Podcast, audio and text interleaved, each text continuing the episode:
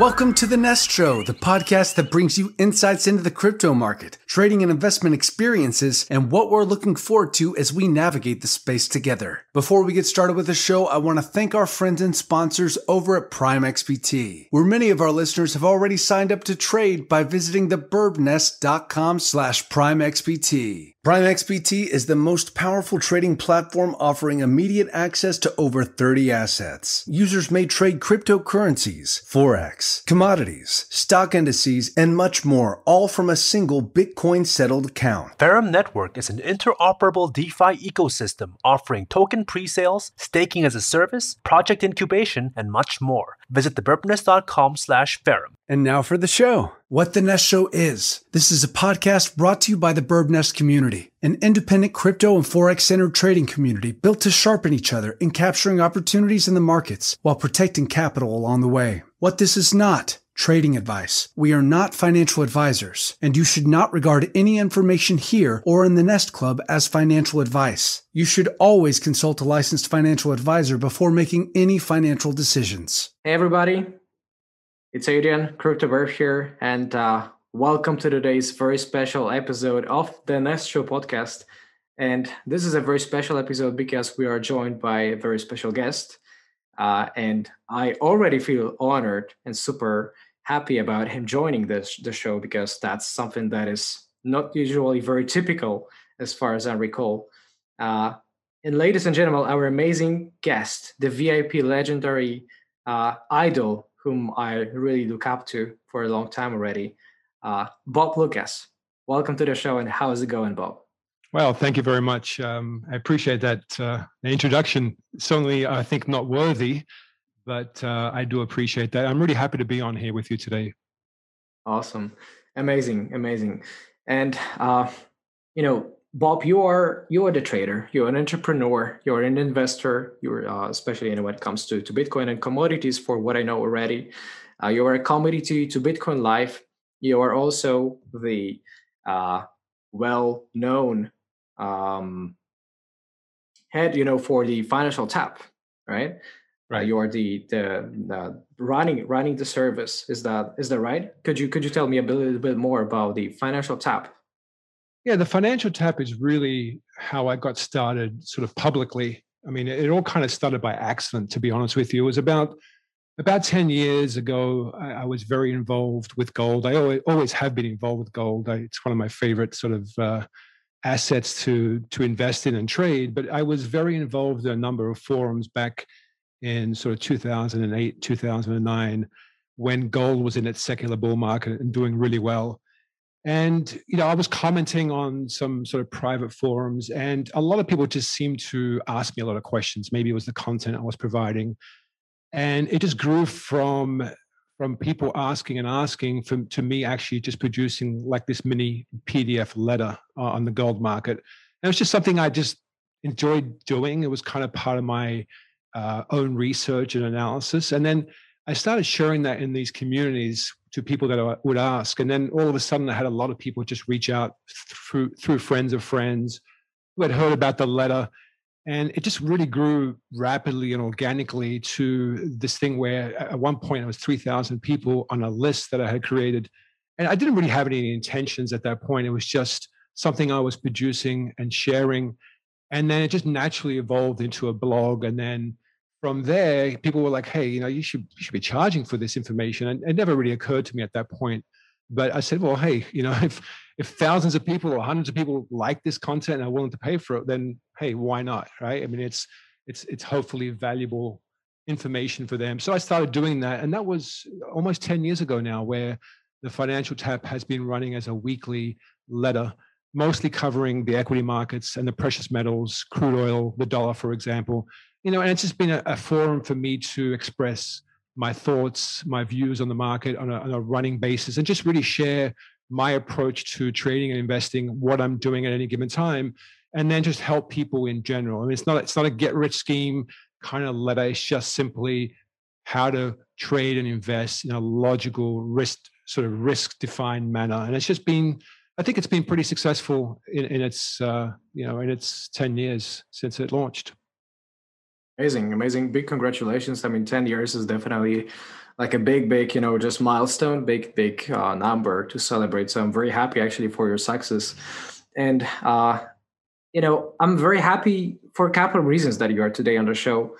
Uh, but those reasons are are very personal to me, you know, because uh, you've always been the the person whom I've always looked up to, you know, uh, regarding you know the uh, the the financial markets reading. You know, you are mm-hmm. very well known for uh, for what is unique in the sphere for the actual cycle analysis, for the right. uh, cycle theory sort of like application. And as we both know, this is probably the the trickiest of them all. This is probably the trickiest, you know, section, the field of the technical analysis of the market reading. Uh, whenever it whenever it touches, you know, upon the time, whenever it tries to find some actual structure within the time cycles, well, that's how things are getting uh, pretty much like you know just difficult in my opinion. Right. Um, so before we sort of like dive into the full uh, full fuller details of uh, behind your market reading skills, before your uh, your sort of like a favorite uh, principles that you use as an analyst and as a trader, uh, I get a question from you for you. Uh, to start with, does technical analysis work at all, in your opinion? Um, of course, it absolutely does. Um, I, I think the problem is that it doesn't, it's not in the sense that everyone believes or expects. And what I mean by that is, I think people spend they spend far too much time researching technical analysis, looking for charts, for example, and not enough on the aspects that really matter most in the end, which is, you know, for example, trade and risk management, uh, or my favorite element, which is really the psychology or the human mind or the emotions um, behind that. So I don't think you could view technical analysis in isolation alone to judge whether or not it works or not, because if you if you use or judge it by that one simple element, which is, for example, a pattern or whatever analysis you're using alone, um, then you know it's it's open to failure easily. Okay, so um, so, but regarding technical analysis more specifically, I think you know, most people believe there's a magic formula out there or a crystal ball, you know, waiting to be found or discovered, and they they look at it from that, I and mean, that's really not the reality. Um, you know, a lot of noobs on Twitter, for example, will you know somebody will post something and it, and it fails, right? You you may post uh, a head and shoulders pattern that fails, and automatically everyone's like, ah, look, you know, technical analysis sucks, it doesn't work but you know and, and that doesn't give it any justice because technical analysis in the end like any sort of strategy really is only designed to to give you an edge you know it's a tool to to give you a slight edge on the market. Um, but more importantly further to that um, it, it's really a tool to identify not so much a winning trade versus a losing trade but to find opportunities that have a very skewed outcome, right? So uh, you can think of it like tossing a coin, for example, where it's 50 50. You know, so you, know, you, you, you get it right, you win one, you get it wrong, you lose one. But in technical analysis, the goal really is eh, to be happy with a 50 50 type outcome but to have a situation where if you lose, you lose one, but if you win, you win three, right? And that's kind of the whole risk reward concept and principle.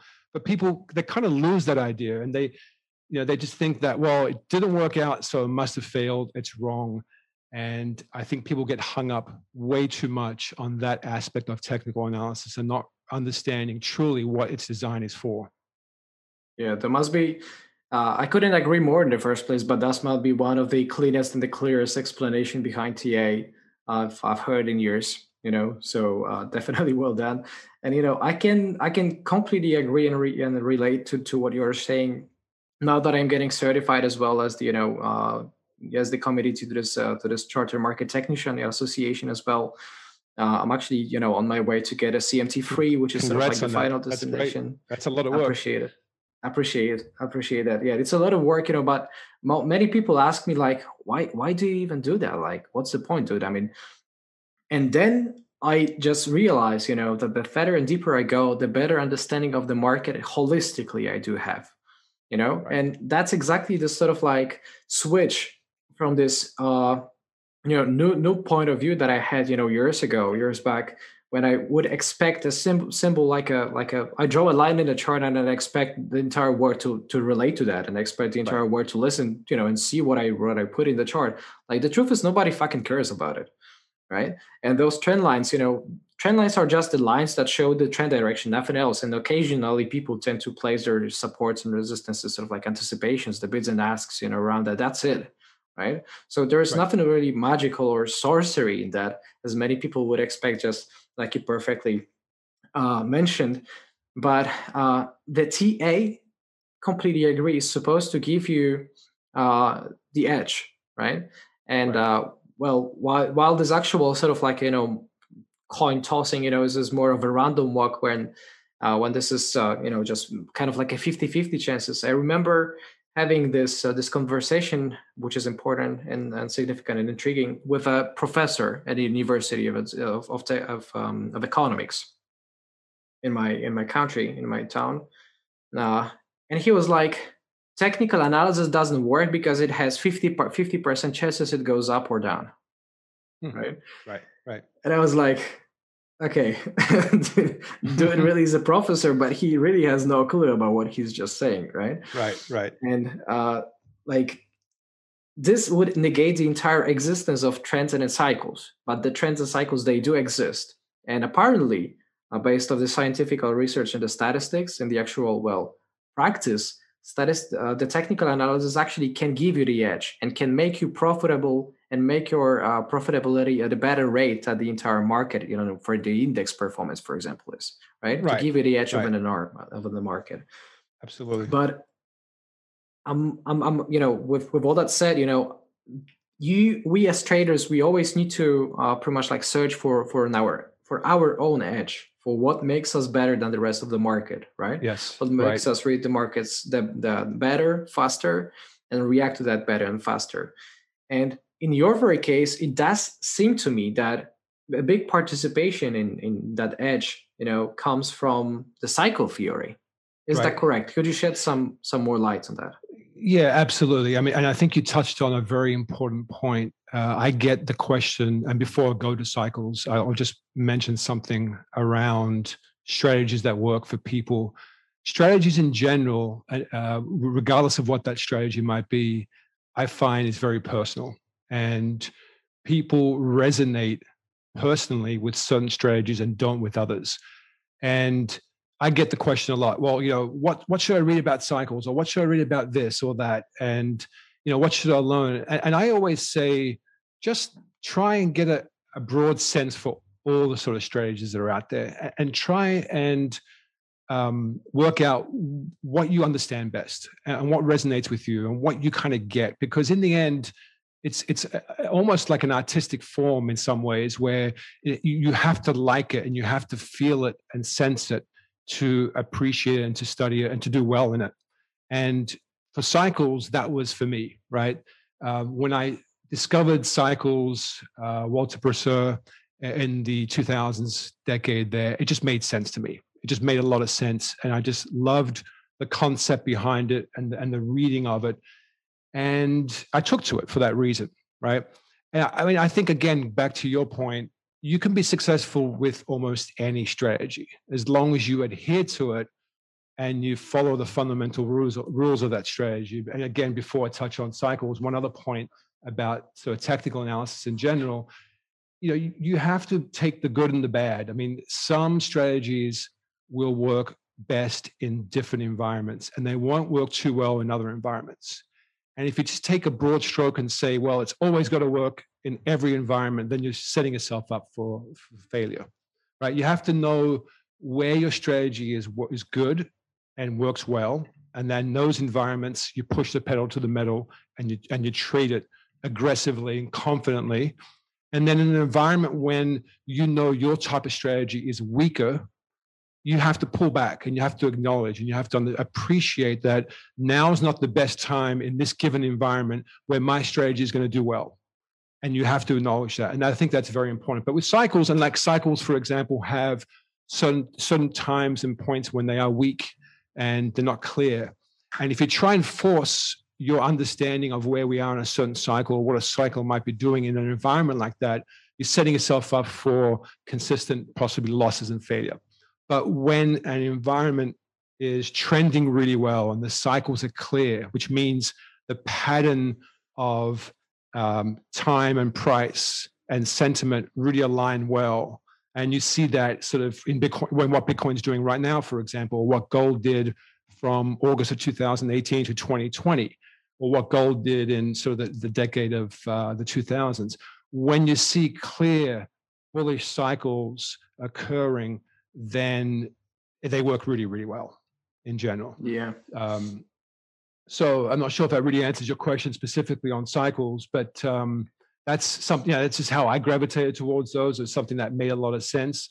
But you know, cycles in general, if you want a little bit more of a background on those, you know, they really represent sentiment, right? Sentiment over time, and they represent kind of the collective ecosystem of an asset class. It's participants.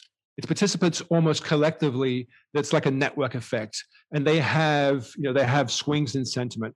And that swing in sentiment is repetitive over time kind of like the seasons right? And and you know interstellar and planetary movements they work on cycles. They're predictable. They're not always perfect but they can be very predictable and and their ebbs and their flows um, over time if you can identify them and see the patterns they give you a predictive edge in the future where you can say, okay, well, we've had this last few cycles have been like this, then there's a good chance the next one will be like that. Of course. So, so what you are trying what you're trying to say is that you're reading horoscopes and you're trade you base your trades based on that. exactly.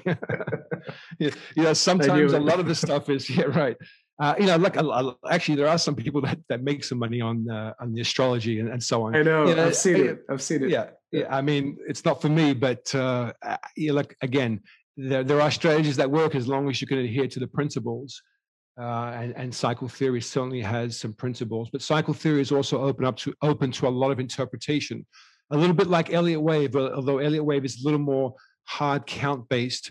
Um, cycles you know it's it's like sitting on the ocean or sitting by the beach and looking at the waves roll in right? And for for 20 minutes you'll see waves come in at a sort of very low frequency maybe or, or just you know half a foot one foot waves and all of a sudden you'll get a patch of an hour of high waves. So the, the, the preceding wave is an indicator of the, of the wave to come but what happened an hour or two hours ago may not be right? Or if there's a storm that's coming and the storm's going to last for four hours, then for four hours you're going to see a series of small, uh, larger, larger waves come through. So if you understand what the larger or the longer wave cycles are doing in which direction they're trending then you can start breaking it down to lower time frames and start to predict that those waves will mirror the longer waves and the longer cycles. So it's understanding where you where you stand kind of in a secular trend and then breaking it down from there. So if you're in a secular bull market, then you know the lower time frame cycles are most likely going to be what we call right translated and they're going to be rising cycles. And in the bear market's the same, it's the opposite. You know, in a declining market, you get these pumps they're very short lived. They're normally just regressions back to a mean or declining mean. And then you get the majority of the cycle turning over and moving lower before the, below the prior cycle. And it's just this repetitive cycle and this repetitive nature. Of course, every cycle, longer cycle, comes to an end at some point, and that's where um, you know, it's sometimes difficult to predict when does a longer cycle come to an end? Because when it does come to an end, you're looking potentially at a full reversal. When a bear market ends and you start a new bull market, then it kind of flips on itself. And that's where maybe it can become a little challenging. Yeah. I think I think you you well Damn, I, I, didn't want to interrupt because you you you depict all of that, you know, in such in such a beautiful and passionate way that it's actually very pleasant to hear you talk about it. I mean, it's it's pretty amazing. Yeah, I, I, can easily you. tell that you are. I can easily yeah. tell that you're very inspired about it. Well, I warned you I would ramble on a little bit, so you have to uh, interrupt uh, no if I if no I go way. on too much. no way, mate. That's that's definitely uh, big big stuff that you're talking about. And you know regarding the cycle theory you know there are a couple sort of like main principles like the overall cyclicality you know that it exists that the financial markets you know they compose of they're composed of cycles or the harmonicity you know that you would see uh, many many sort of like different bigger and smaller cycles being very often like multiply multiplications you know of, of, of twos and threes of the sizes of, of, of those cycles. You see also the summation sort of like a principle that all those uh, cycles, you know, the smaller cycles and the bigger cycles, they tend to summate, you know, and they tend to present you with some composite waves.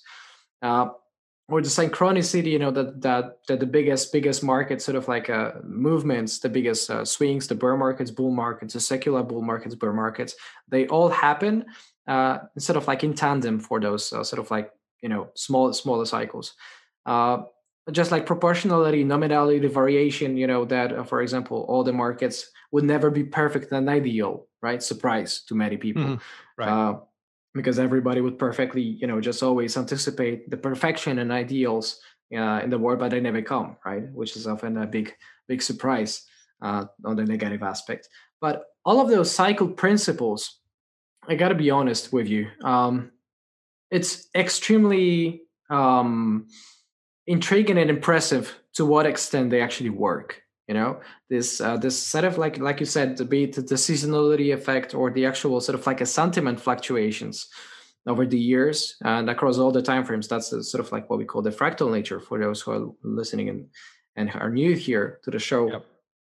uh it just makes it so impressive you know? It is like a element of a big puzzle that when when you match the cycle analysis when you match the cycle theory into your overall market rating all of a sudden this makes it a complete sort of like a you know complete puzzle solved.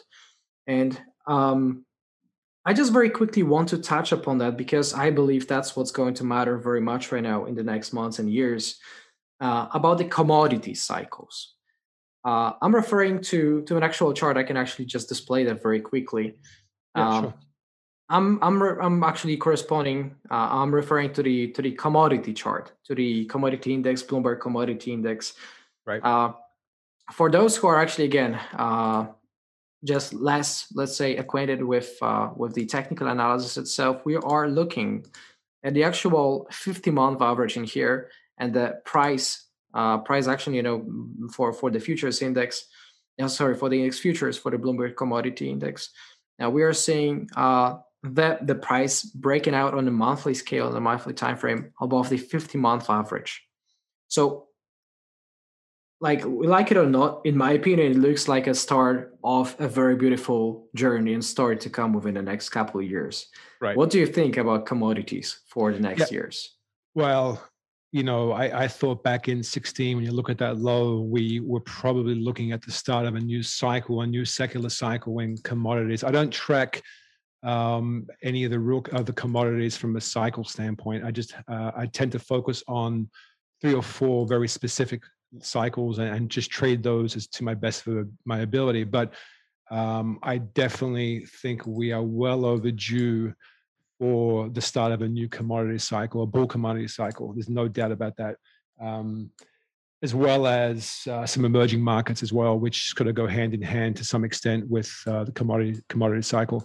Um, you know, but you know, eh, we don't have that confirmation just yet. I think you're starting to see some of that early sign there, possibly sort of a final shakeout there in 2020 um, before beginning higher. But absolutely would agree with you. We are probably well overdue for that. Um, now, of course, uh, a lot of outside factors and, and influences as well uh, in financial markets. But I think we're definitely, I, I, think you're on the right track there with that and would agree. Awesome. I mean, you know, the commodities are actually very much correlated with with the dollar, right, and with the overall monetary policy from uh, from the Fed, of course, you know, yep. from from the from the global uh, government, sort of like as well. Because the truth is that all of the commodities, sort of like markets um, across all the planet you know they all sort of like work in the same direction. All of the markets they tend to move globally right? This is sort of like one of the principles of the intermarket analysis which tells you that all of the markets across the planet be it for the equities for the stocks for the commodities for the you know interest rates uh, inflation and so on those, those are the global secular trends to some extent.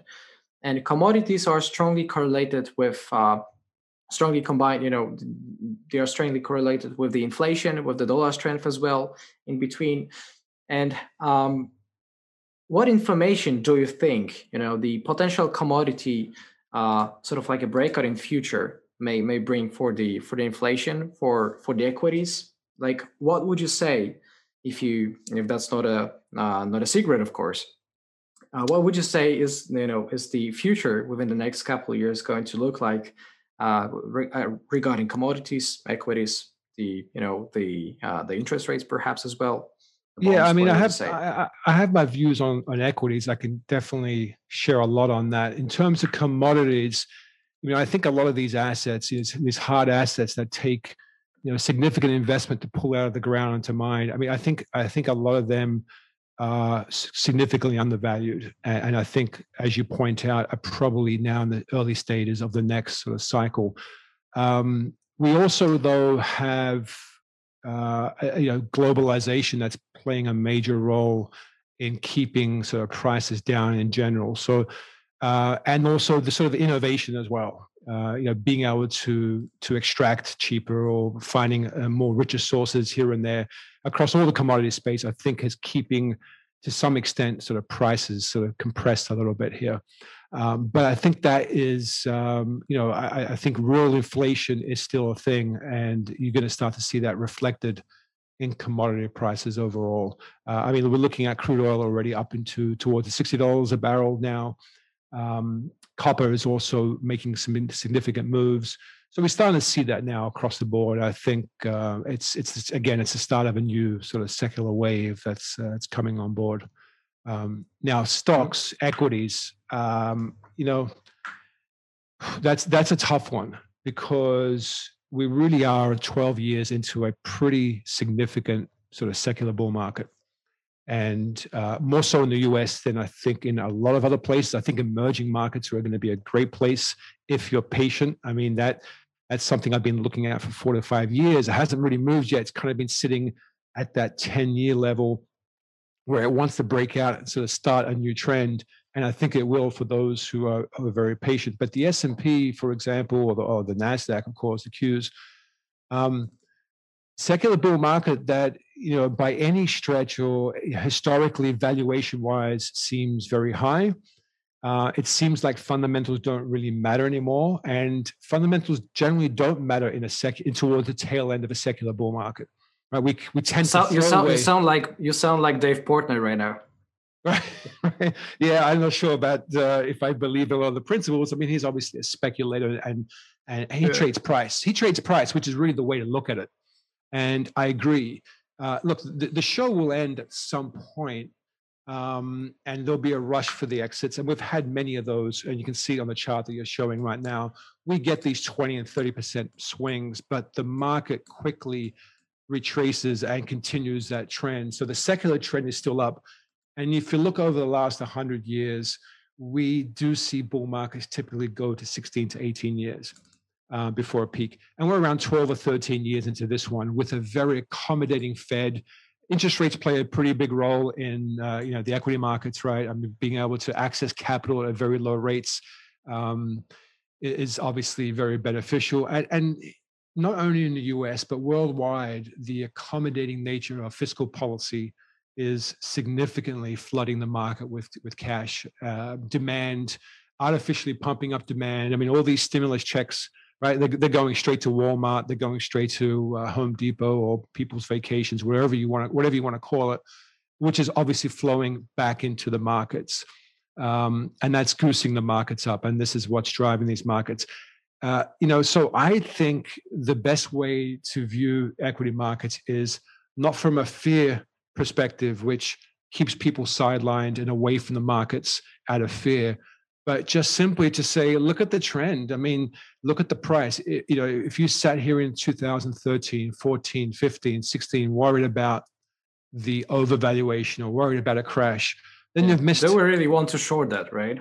Right. I mean, I mean, shorting. You know, I mean, shorting obviously is just. I mean, shorting this bull market is just simply just ridiculous. I mean, hating no, no, yeah. there's just no. Yeah, I mean, that's just like, yeah, you know, just might as well just piss away your money, right? Um, but but being out of the market as well is you know is that opportunity cost sitting in something else uh, when you have this opportunity ahead.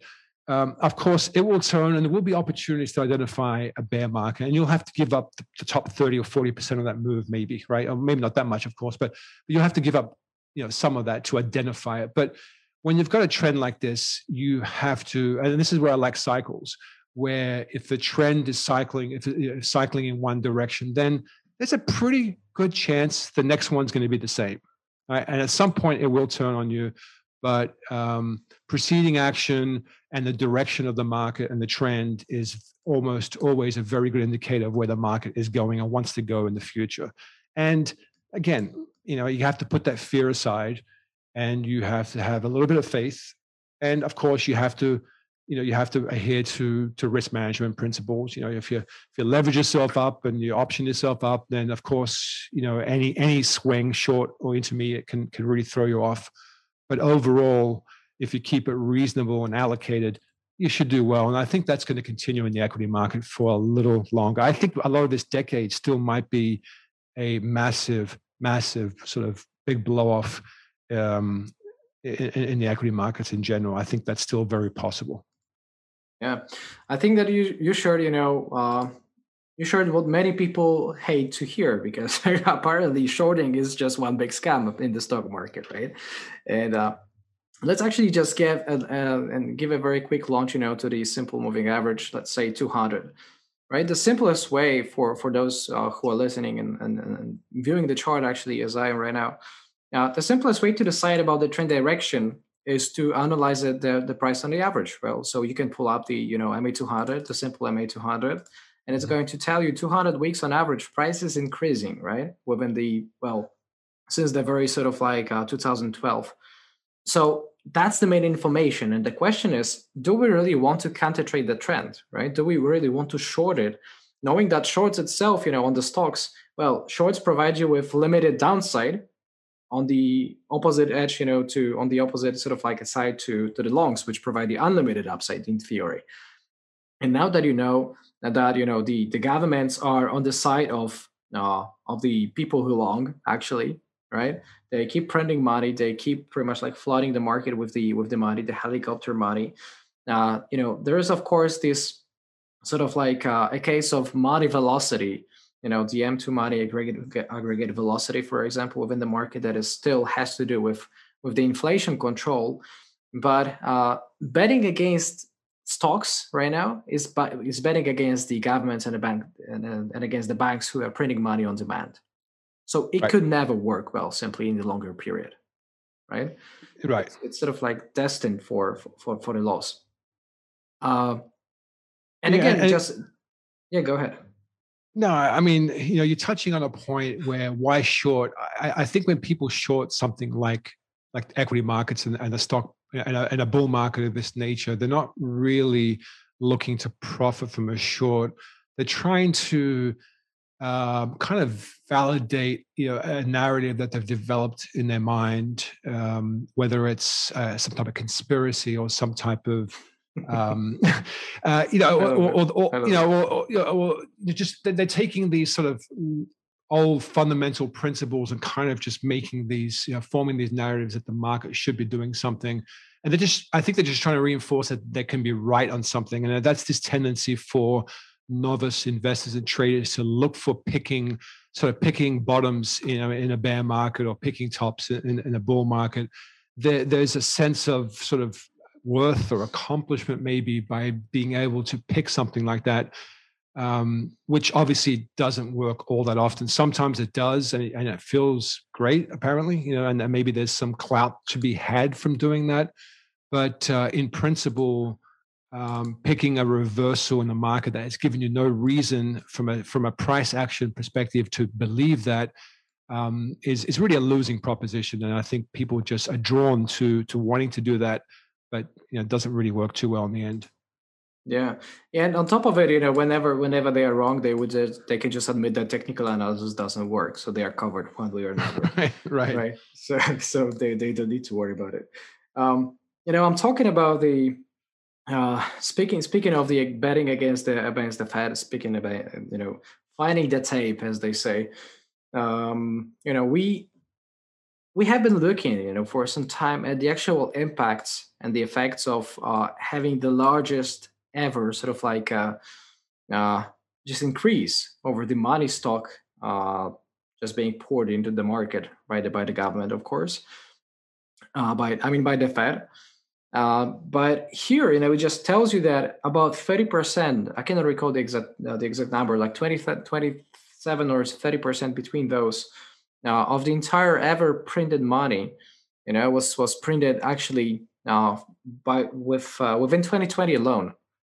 And we as traders, we as analysts, we always need to pay the biggest attention towards actually the biggest, right? Because this brings the biggest sort of like uh, impact, uh, the biggest weight, of course, and the biggest significance. So, speaking of it, I think it just tells us a lot about the overall direction for the next couple of years uh, regarding the uh, the overall sort of like inflationary, uh, I should say, anticipation or plans. You know, uh, and it just sends a clear message to me.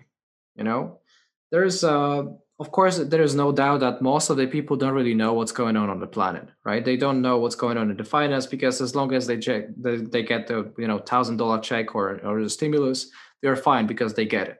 But nobody ever wonders uh, whether or not this check is worth the same as it used to be, for example, as it used to be worth you know one year ago. And apparently, over the time, those checks, you know, decrease in, in the real value because of the inflation, right? And uh, and this inflation is like a hidden tax very often that we pay unconsciously. And uh, speaking of the next years, because this this as I said, this this market reading tells us about the about the potential sort of like Fed uh, ideas of, uh, of of you know what the monetary policy is going to look like. That is going to be very easy that uh, Joe Biden already said and admitted that you know they are going to pretty much like print as much money as they need.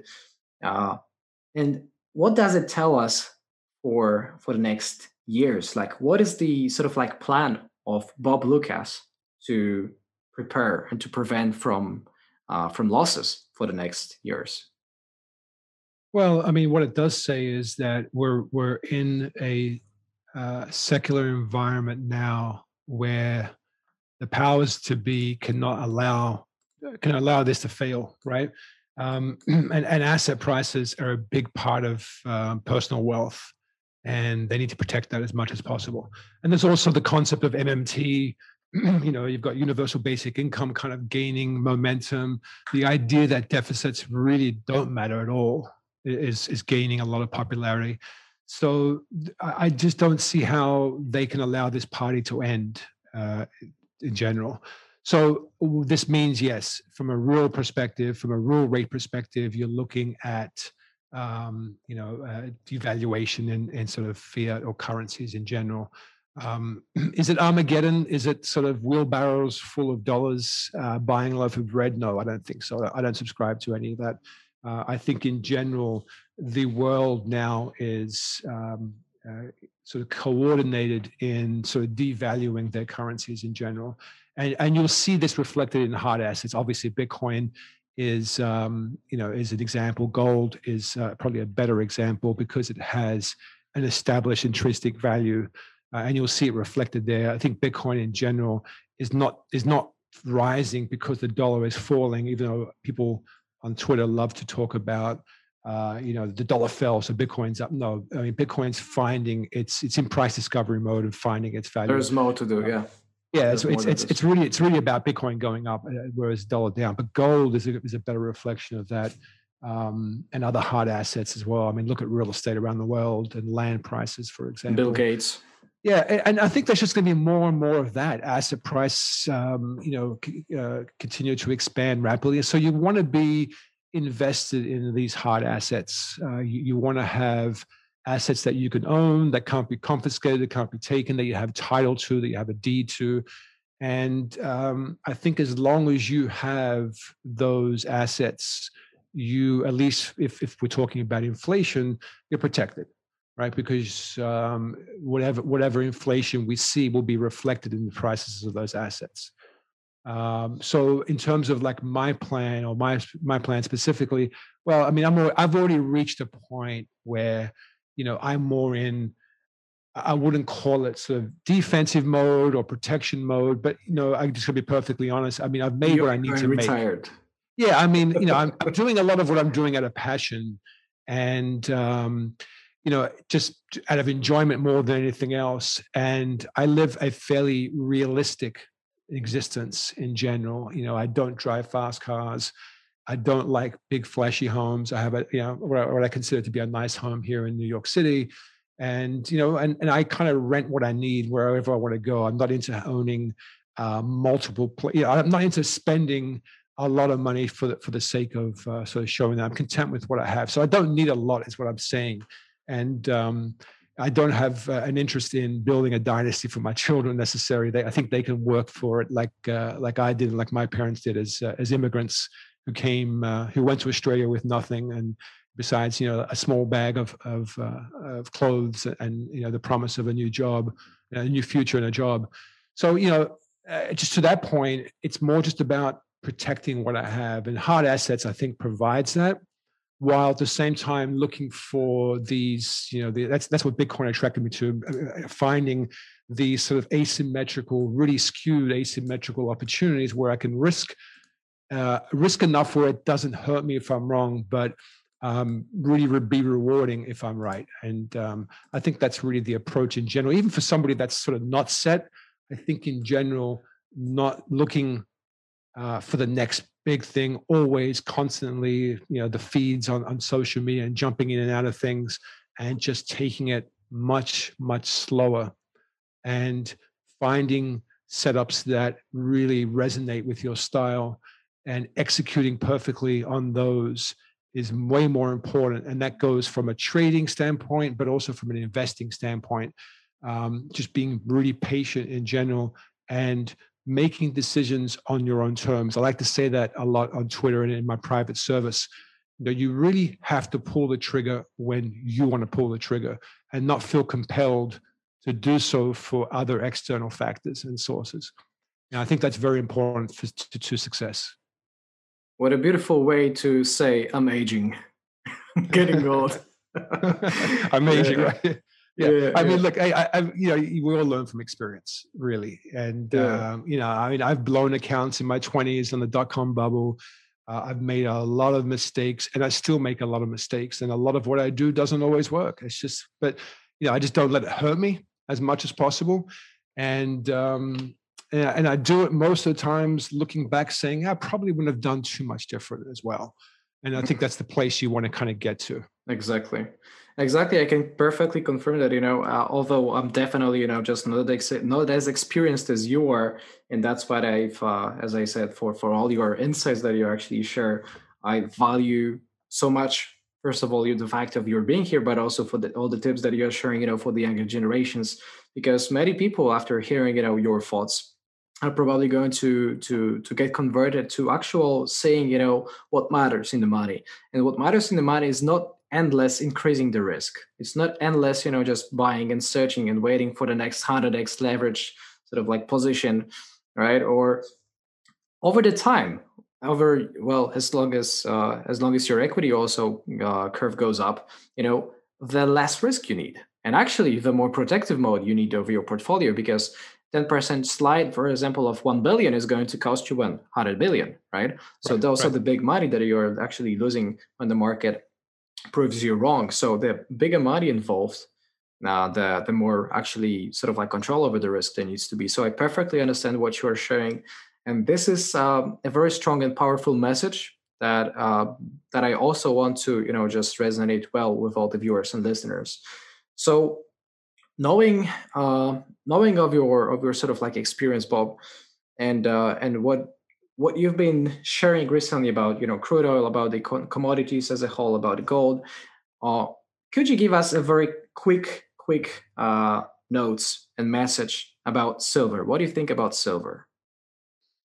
Well so silver is at so i think gold is a few years now into its next secular bull market run. I think it's pausing here and could consolidate for most of the year silver is playing is at that phase in the gold bull market where it's now going to begin to play a little catch up and um, we see this in, we've seen this in other bull markets for gold where you know the primary asset in an asset class at the beginning of a, of a, of a bull market will typically get uh, the lion's share of the of the inflow, the capital that comes in, and the accumulation begins there. And then what happens is when that price appreciates and gets a little ahead of itself, new entrants that come in are not as sophisticated and they start to say, well, it's it's already overpriced, it's already gone up so much, but what about the cousin, right? And, and we see this also in, in crypto, where of Bitcoin makes its run, and then the dominance begins to fall at the latter part of a bull market, where people start to look for more speculative names. And we're in a similar sort of point now in the in the gold silver sort of ratio, where it's beginning to come down, and silver, I believe, will dramatically outperform gold now over the next few years and may also in the short term in 2021 uh, decouple from gold. So I can see gold possibly moving sideways or mostly trending sideways this year while silver detaches and begins to make a run because it's still, you know, it's still a double away from its all-time high that was set a decade ago. And that same level was set obviously with the Hunt brothers back, you know, 40 years ago now. So it has a lot of room to play and a lot of catch up. And, I, have been talking about silver on Twitter, uh, obviously my financial tap service as well for, for, for a couple of years. But ever since it sort of it, it flushed out in March last year, uh, I think that's been this that's that is the start of its next trend. And I think it could hit and make a run to 50 over the next probably two weekly cycles, which is a year to maybe 18 months. I think it's going to make a move like that. So I'm bullish on silver. Um, and you know I, I, think there's opportunity there for sure amazing amazing i'm well invested in silver actually i'm actually planning to uh to to equip myself with uh with a big more with a bit more of silver in the as the as the next day's show hopefully um same with gold you know i i definitely just uh know what we know for sure about silver is that it it moves rarely but when it moves it moves very fast and yes. it moves very strong, right? And, uh, yes. uh, when it pumps, it really behaves like the sort of like cryptocurrencies, you know, on steroids as well. It does. And yes, and uh, especially you know those you know 2010, 11, the, the peak, you know, the 2012 confirmation, whatever, to the bear market on silver, and that it lasted you know until 2015 when it started actually just going sideways for for a couple of years, for six, seven years. I mean, this was all going and happening uh, when the dollar was actually much stronger than it than it is right now today. And um, by by the dollar, I mean the actual value, you know, the the actual sort of like aggregated inflation over the time. We know perfectly, just like you said, that you know dollar over the hundred years, over the last hundred years, it lost like about ninety five percent of the entire sort of like buying power. Right, that's the real measure of the inflation as well. And knowing that this is a direction, the big influx of demand can actually spike up the price very fast on silver. And you never know when it comes, uh, unless you are Bob Loukas and you are master, you know, with with cycle theory.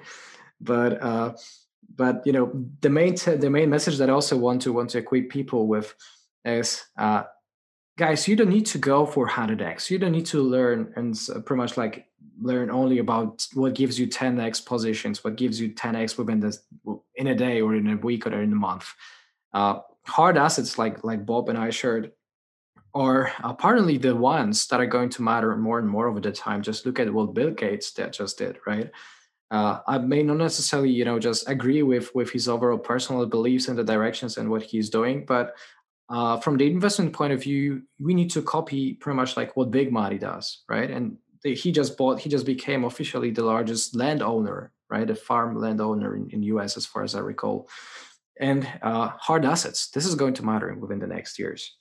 Mm-hmm. So uh, apparently, I want to sort of like uh, leave all of our uh, viewers and listeners uh, with the with following the custom that we always have on the Nest show. And Bob, uh, this is your place right now, if you if you will. Uh, if it's not if it's not a secret, of course, uh, of the master tip, of the final thought, the final most important tip, the takeaway message that you would like to leave our listeners with. God, you're putting me on the spot here. Um, yeah, I, I mean, it, it, all depends on sort of where you are. Um, let me think about this. You know, I, I, think just in general, psychology in trading is is is the one area where the, it's probably the biggest lever, you know, of uh, of performance that is under appreciated and, and, utilized. And it's probably the last thing I, I began to really focus on through more sort of stoic reading and so on. But I think just, you know, who you are behind that keyboard and that mouse and what you're feeling and what you're doing and the actions you're making and why you're making certain actions at certain times is lost on most traders um, because they're in the thick of things. They don't sort of divorce themselves from the action uh, and they think kind of uh, with their emotions or they act with their emotions as opposed to acting to any sort of plan. And that's because often you know they're doing it for maybe the wrong reasons whether they're you know addicted to to the action and the adrenaline um, but just in general i mean I, you know that's a long way of sort of saying you just need to know yourself a little more and focus more on the elements of, uh, of, of psychology and emotions in trading. I think that's a big part of uh, where a lot of alpha is sort of left uh, on the table and where a lot of the mistakes come from. If you, I mean, look, any trader listening to this or anybody that's investing who listens to this could probably agree that all of their mistakes were probably made because they acted in the heat of the moment and made some really poor decisions that cost them significantly. And they weren't because they picked the wrong chart or the wrong, you know, the, uh, the wrong strategy. It's because they made a mental error and a mental mistake. And I think that's probably it. Uh, if I had to sort of say one thing. I love it. I love it. Those are uh, beautiful words. Those are very important words. Uh, we can also wrap it, wrap it, you know, under sort of like finding your own strength if i read well what you shared uh, finding learning about your strengths and weaknesses and actually learning about you know the behavioral finance the behavioral psychology what uh, makes you follow the perception biases right? Yeah and yes yeah. this is this is uh, this must have been probably one of the best podcasts i've ever had uh, one of the best educational sort of like materials and component for a lot of people who are going to listen that. So with having said that I truly want to appreciate your time generosity, your your wealth, uh, sort of like of knowledge that you are just sharing with us today. And uh, ladies and gentlemen, what can I say more? Trader, entrepreneur, investor, committee to Bitcoin Live, and the head of the Financial Tap, Bob Loukas has been my and our guest today. Thank you for for coming over. It was a pleasure. Oh, thank you for your time and thank you to your listeners. I wish you all the very best and I do appreciate your time. Amazing. Until the next one, guys. Cheers. Globe is an upcoming crypto derivatives exchange offering up to 100 times leverage on crypto and DeFi perpetual contracts. Sign up for early rewards at thebirbnest.com slash globe. Deficliq democratizes the lending market by offering both collateralized and uncollateralized loans to everyone with cross-chain interoperability through Polkadot. For more information, visit thebirbnest.com slash Deficliq. I'd like to thank our listeners for joining this episode of The Nest Show. If you've appreciated the depth and breadth of what you've heard with us today, subscribe to our podcast and find our landing page at thebirbnest.com. We have a vibrant Discord community which acts as our central hub of operations, and we welcome you to join us at thebirbnest.com slash discord. We also offer an extensive free bulletin on emerging crypto market trends, exclusive undervalued gem reports, and in-depth expert technical and fundamental analysis at thebirbnest.com slash bulletin. We always appreciate engagement from our community, which of course means liking the video and subscribing to our page, where we insist on bringing you the highest quality content available. Also, we're happy to incorporate tips and topics from our listeners and encourage you to email us at the nestshow at thebirbnest.com. This podcast is brought to you by the Birb Nest. Thank you and trade on.